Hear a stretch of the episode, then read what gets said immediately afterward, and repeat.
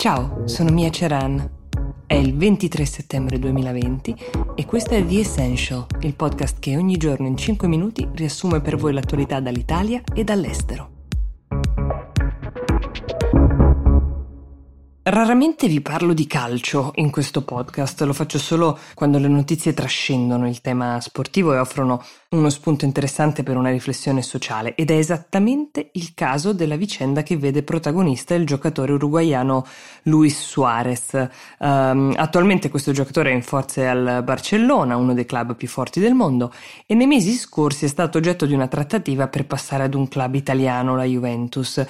Questo probabilmente uh, lo ha portato a sostenere un esame di lingua che è necessario per ottenere la cittadinanza italiana.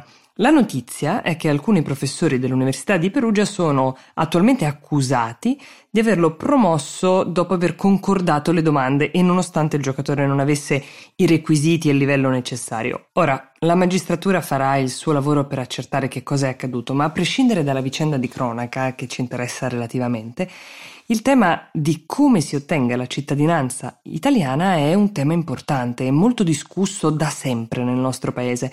Stando alla legge vigente, se si è nati in Italia da entrambi i genitori stranieri o se si arriva da un paese extracomunitario, Ottenere la cittadinanza è molto difficile. Nel primo caso, cioè se si hanno entrambi i genitori stranieri, bisogna aspettare di aver compiuto i 18 anni per poterla richiedere. Questa limitazione ha spesso sollevato il tema dello ius soli, cioè il principio secondo il quale chi nasce in un paese dovrebbe automaticamente esserne cittadino. Ci sarebbero anche delle varianti graduali di ius soli, ad esempio il completamento di un ciclo di studi mm, invece che la semplice nascita, ma questa riforma, formalmente sostenuta dal centro-sinistra, non ha mai trovato consensi sufficienti in Parlamento per essere approvata. Di certo genera nei partiti un grande timore di perdere voti, quindi allo stato attuale si può diventare cittadini italiani molto più semplicemente se si sposa un cittadino italiano o se si dimostra di avere un antenato anche lontano che è stato cittadino italiano.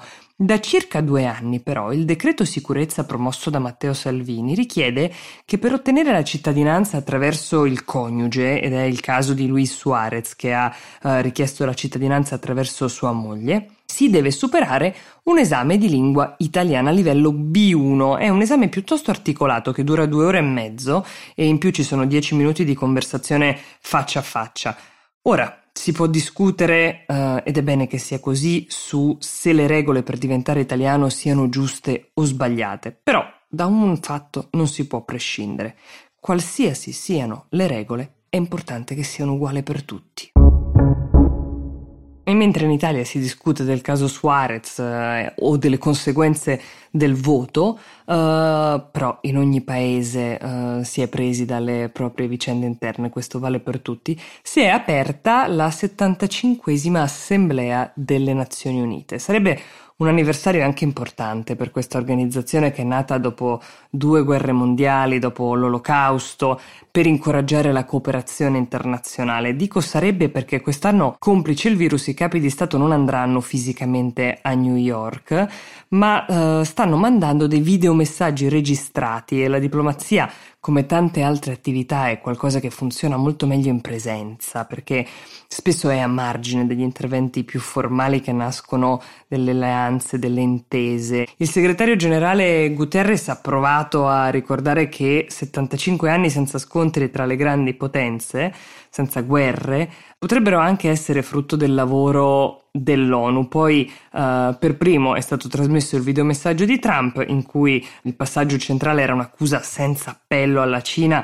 colpevole secondo il presidente degli Stati Uniti di aver contaminato il mondo intero con il Covid perché non ha chiuso le frontiere mentre già il paese era in lockdown e il tema della pace tra i popoli è un po' passato, diciamo, in secondo piano. Poi è partito il videomessaggio di Xi Jinping che raccontava come la Cina ci tenga a rimanere un elemento di pace e di equilibrio tra i popoli, però l'effetto del telefono senza fili era abbastanza evidente e a questo giro peraltro non c'è nemmeno la possibilità che un incontro a margine, lontano magari dalle telecamere, dai microfoni, possa far fare alla diplomazia internazionale quel lavoro di sedare tensioni e scrivere potenzialmente degli accordi.